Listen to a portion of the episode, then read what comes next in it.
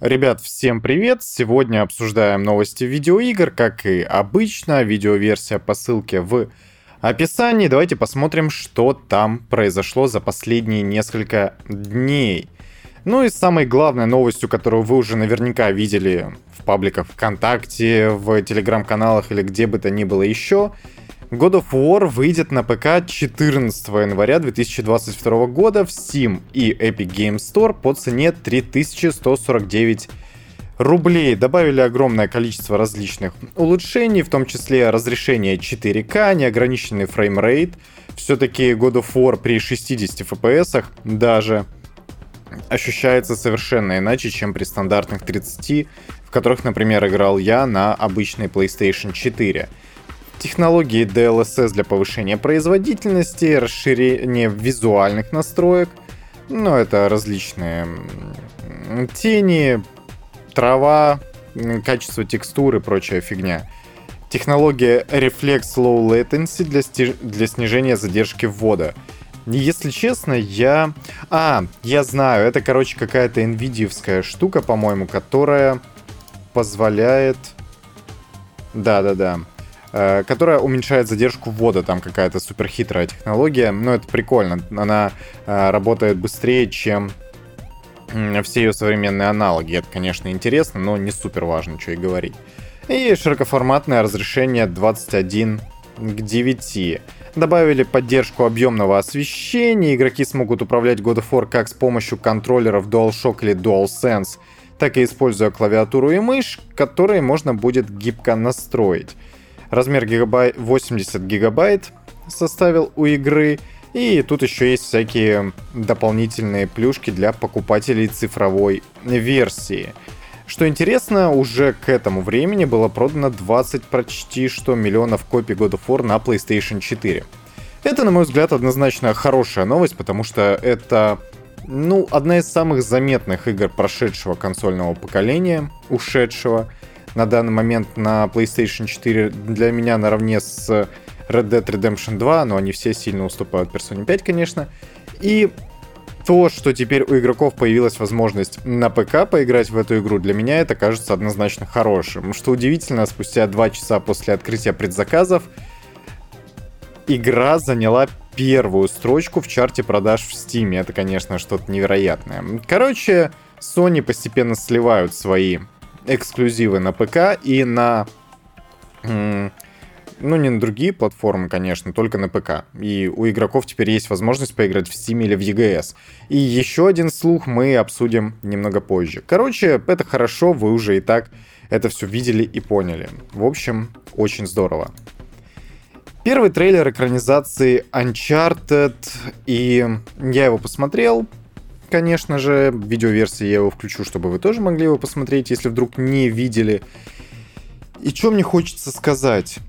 Конечно, как и обычно, все комьюнити из игроков и комментаторов разделилось на два лагеря. Кто-то говорит, что Uncharted выглядит хорошо, Том Холланд и Марк Волберг хорошо справляются со своими ролями, они используют те ключевые фразочки, которые используют их видеоигровые альтер-эго, если хотите, ну точнее, просто персонажи, не альтер-эго.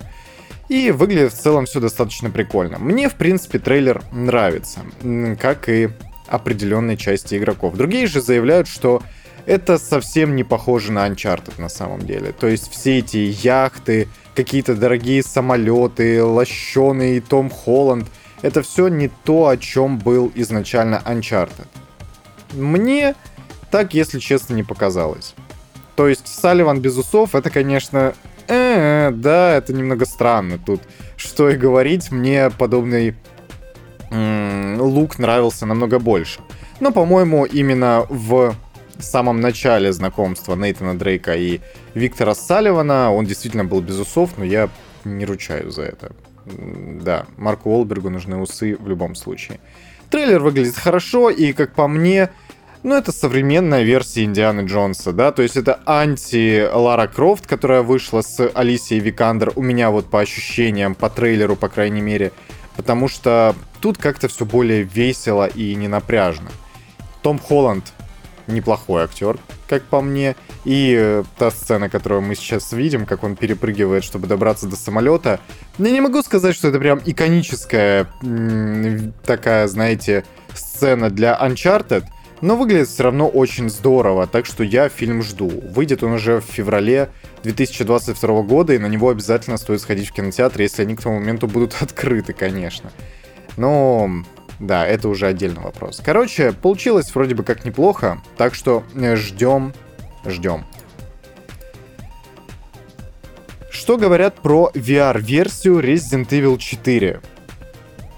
А очень просто. Это одна из лучших игр для VR, и если у вас есть Oculus Rift 2, Oculus Quest 2 точнее, не знаю, почему Rift. Rift это, наверное, был предыдущий. Вам обязательно следует купить эту игру, потому что она ощущается совершенно иначе, чем оригинальный Resident Evil 4 и совсем не похожа на другие игры, которые были представлены в пространстве VR до этого. Знаете, все то, что я читал про игру, я не играл ни в одну VR-игру, сразу скажу, у меня такого опыта нет, но после того, что рассказывают, это прям нечто.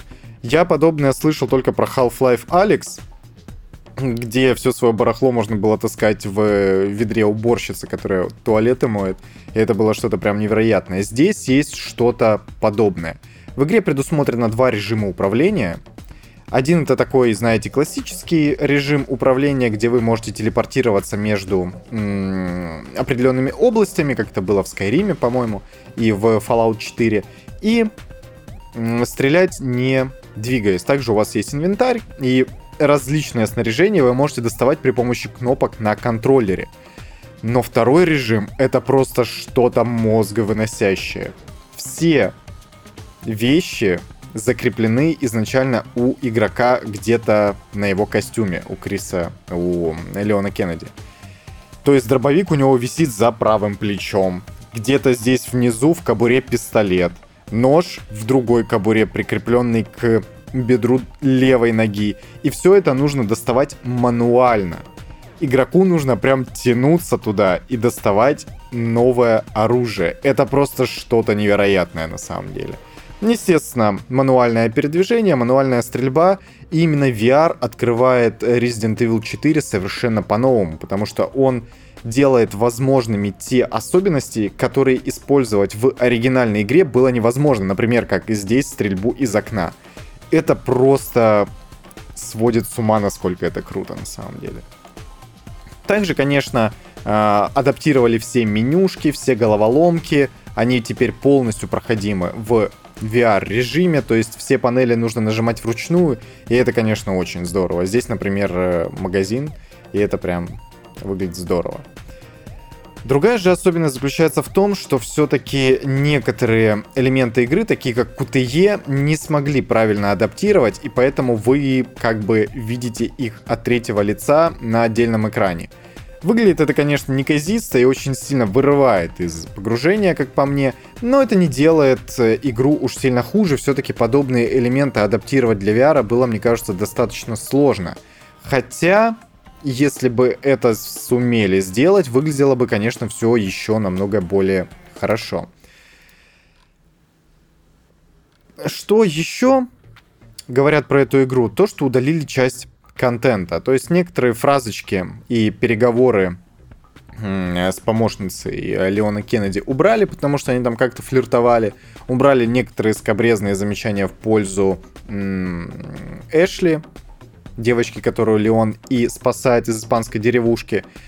И теперь невозможно заглянуть ей под юбку, когда она карабкается по лестнице. Говорят, что Capcom это сделали, по крайней мере, они так себя оправдывают, потому что этот контент никак не удовлетворяет тем ценностям, которые есть у современной аудитории. Ну, короче, SGV Warriors, вот это все, вы понимаете. А, SGV это и так Warriors. Неважно. Короче, это просто нечто. Невероятная реализация игры действительно очень-очень классно работает, очень классно ощущается. И ее прям существенный недостаток, как по мне, это все-таки низкое качество графики, которое отметили, потому что да, текстуры, конечно, подтянули, но все еще чувствуется, что игра вышла 16 лет назад. Короче, если у вас есть Oculus Quest 2, строго рекомендуется к покупке различными игровыми сообществами и критиками. Игра, кстати, сегодня должна была выйти, насколько я понимаю. Так, тут а, авторы Resident Evil 4 VR подтвердили, почему они все это удалили. Мы об этом говорить не будем. Что более интересно, From Software отложила Elden Ring до 25 февраля 2022 года, то есть больше, чем на один месяц. И это, конечно, не очень приятно, но, как я всегда люблю говорить, если это поможет отполировать игру и выпустить полноценный, хороший продукт, то почему бы и нет. Никакой фундаментальной проблемы в этом нет, поэтому отложили. Ладно, главное, чтобы не отложили еще на полгода вперед. Это как бы окей.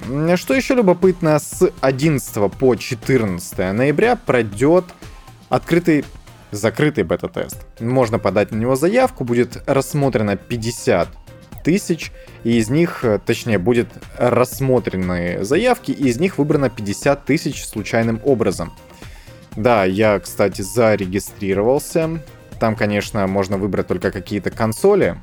И э, хорошо, что в списке была также PlayStation 4, которая на данный момент единственная у меня есть. Надеюсь, что заявку одобрят. Очень хочется посмотреть, как там будет работать Elden Ring.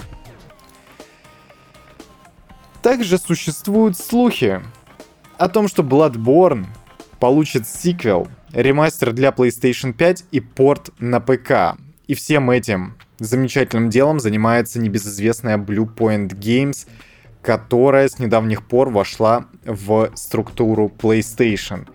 Blue Point классная. То есть, знаете, конечно, для того, чтобы рассуждать на все эти темы, нужно было посмотреть ремейк Demon Souls.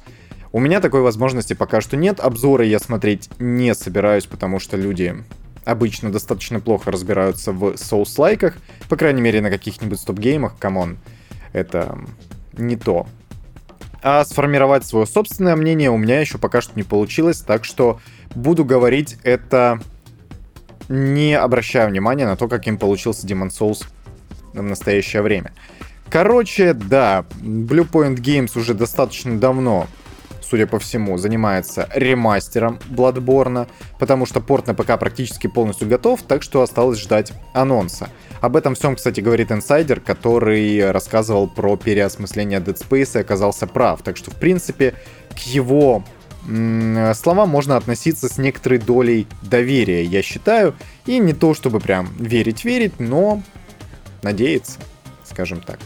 Про Bloodborne на ПК говорят уже долгие-долгие годы. Понимаете, как только появились какие-то слухи о том, что игры переносят с платформы PlayStation 4 на ПК, в этом списке всегда называлась так или иначе Bloodborne. Она почему-то, я понимаю почему все даже, и считалась очень э, любопытной игрой для ПК-геймеров и действительно одним из очень важных эксклюзивов на PlayStation 4. По крайней мере, в тех источниках, которые я рассматриваю, за которыми я слежу, это все-таки считалось одной из лучших игр на PlayStation 4 и одним из лучших соус-лайков тоже. Я, в принципе, к этому отношусь точно так же. Игра действительно хорошая, великолепная, и если она получит и порт, и ремастер, это просто великолепно. С другой же стороны, сиквел. Я к этому отношусь более настороженно. Blue Point Games, они, конечно, прикольные. И все, что касается портирования контента, переработки контента, у них это получается действительно хорошо. Они что они делали, если честно, кроме Demon's Souls, я не помню, но они всегда были на слуху и занимались ремастерами. А Shadow of the Colossus, по-моему, они еще делали. Да. Э, тоже то ли ремейк, то ли ремастер, но там игра получилась здоровская. Короче, к ним есть определенная доля доверия. В то же время, как они являются, какими именно творцами они являются, не, знаете, перерисовщиками других э, картин, а именно вот самостоятельными художниками, это очень большой вопрос. Bloodborne вышел настолько прекрасной игрой во многом благодаря гению Хидетаки Миядзаки. Что тут и говорить, он прям наворотил сюжетов э, невероятных ну, по крайней мере, лора, в котором очень интересно разбираться. Без него Bloodborne не был бы и наполовину настолько крут. как по мне, потому что экшен там хороший, прокачка там хорошая, но следить и пытаться понять перипетии местного сюжета и то, как события развивались до начала игры и во время, это лично для меня и для огромного количества игроков было отдельным удовольствием, несмотря на то, что мы потом смотрели ролики на ютубе, которые разъясняют местный сюжет, но это как бы дело такое. Короче, Bloodborne 2 быть, скорее всего, и эта новость хорошая. Если никто из From Software не будет помогать Bluepoint Games с разработкой этой игры, ну, конечно, надо относиться к этому с настороженностью, но все же смотреть в будущее с оптимизмом, что я вам предлагаю сделать.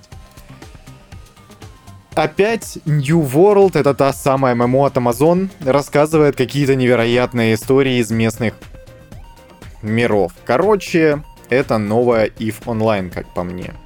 Игроки столкнулись с дефляцией. Это как инфляция, только наоборот. Деньги не дешевеют, а постоянно дорожают.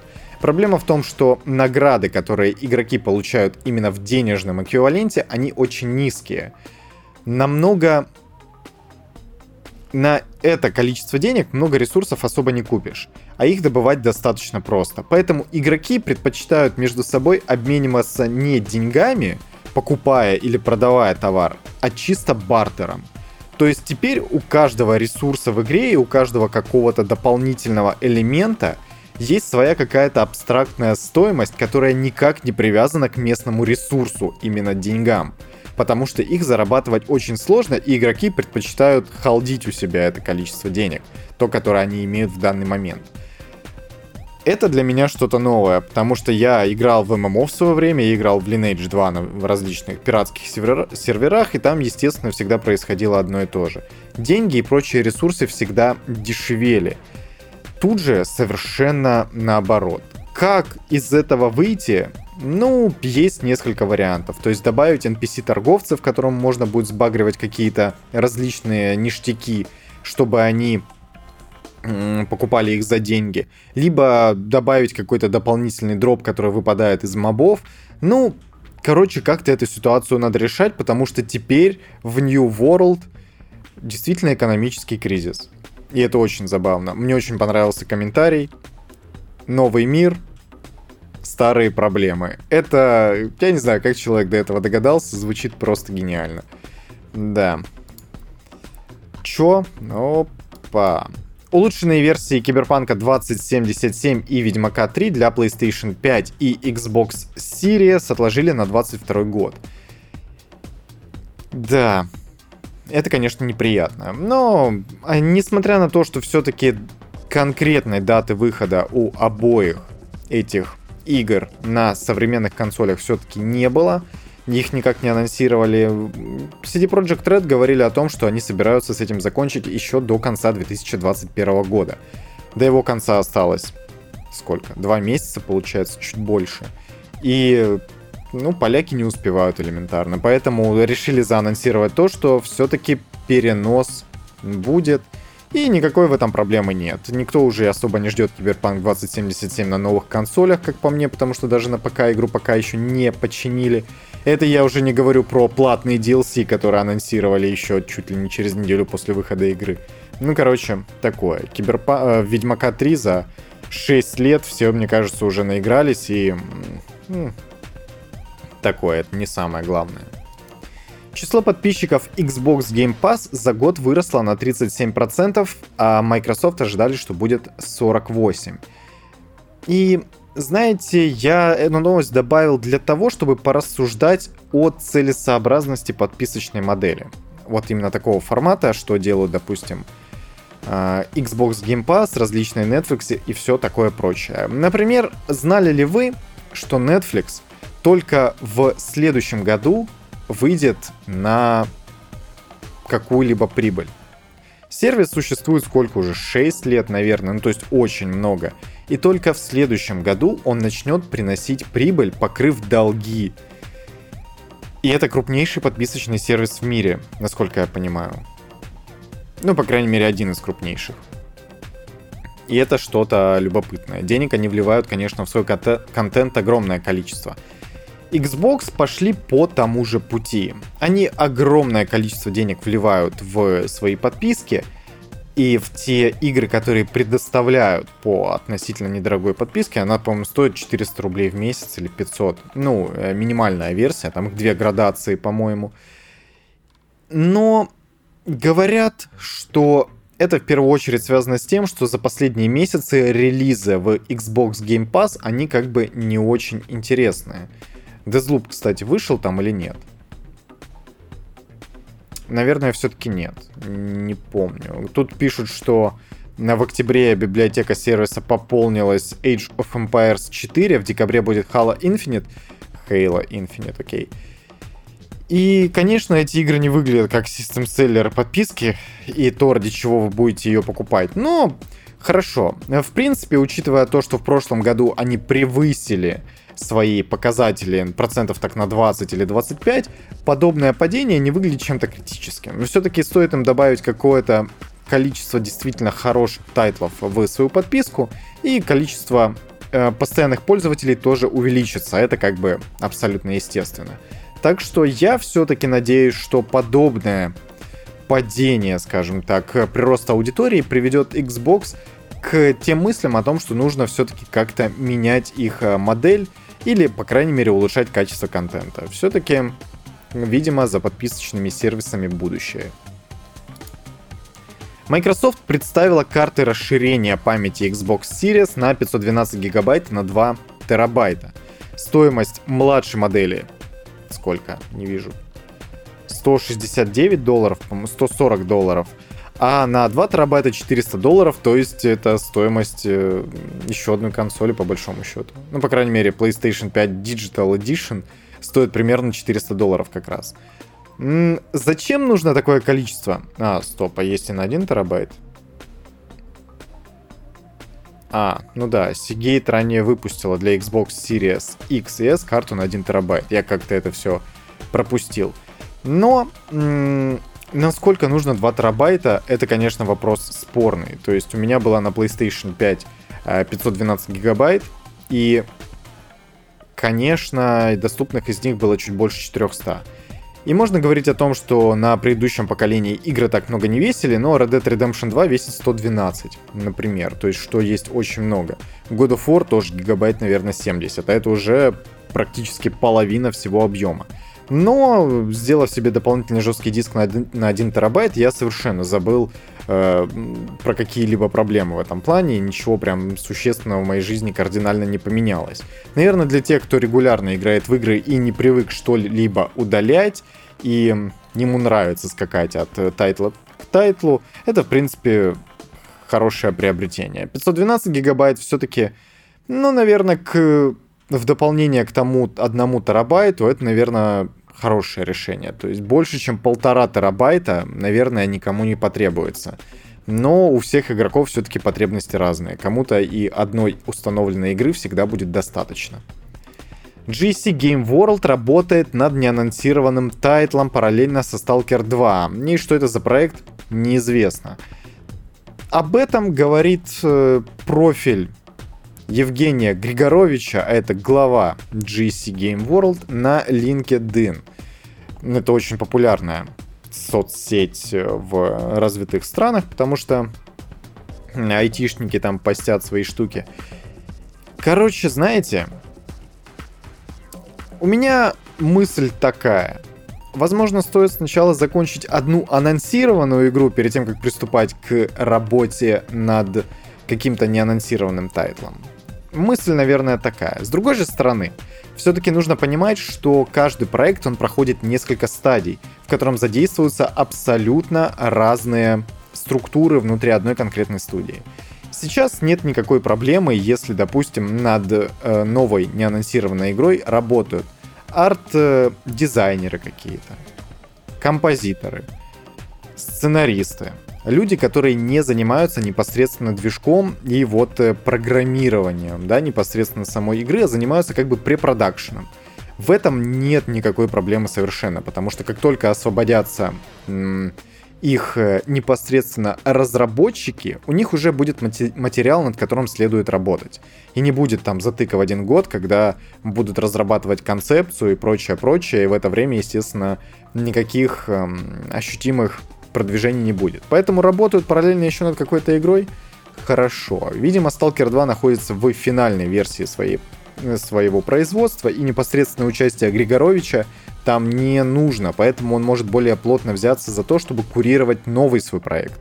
И это хорошо. С другой стороны, уже с четвертой, видимо, учитывая то, что GC Game World не очень уверенно стояла на своих ногах именно в финансовом плане, особенно ну, до 2016 года или 2018, когда он там говорил про Stalker 2, Григорович, были очень большие проблемы, наверное, все-таки в успехе игры уверены. И, наверное, все-таки не безосновательно, учитывая то, какой хайп вокруг игры есть, и то, что Microsoft и Xbox, в частности, поддерживают выпуск игры, и, по-моему, он даже будет в Game Pass е. Так что, видимо, у GSC все хорошо, и теперь они могут заниматься производством новой игры. Это, в принципе, новость хорошая. Больше игр хороших и разных, как я и говорил всегда.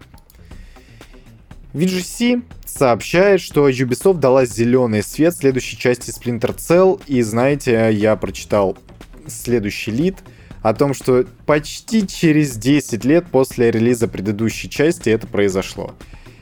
И я такой, чё? Ну, типа, Blacklist же вышла относительно недавно. Я буквально пару лет назад рассматривал вероятность, чтобы в нее поиграть, а оказалось, что она вышла в 2013 году. А я еще помню, как трейлер смотрел достаточно прикольный, где Сэм Фишер э, вламывается каким-то талибом, запрещенная в РФ организация, если что. Нас, конечно, слушают, не очень большое количество человек, но за свои слова потом отвечать не очень хочется, по крайней мере, в этом. Каким-то исламским террористам, по-моему, которые держат заложников. И я очень хорошо помню этот трейлер даже сейчас. Оказалось, что игра вышла в 2013 году, то есть реально почти 10 лет назад. Будут разрабатывать новый Splinter Cell? Ну, интересно, конечно. На какой стадии сейчас находится этот самый зеленый свет?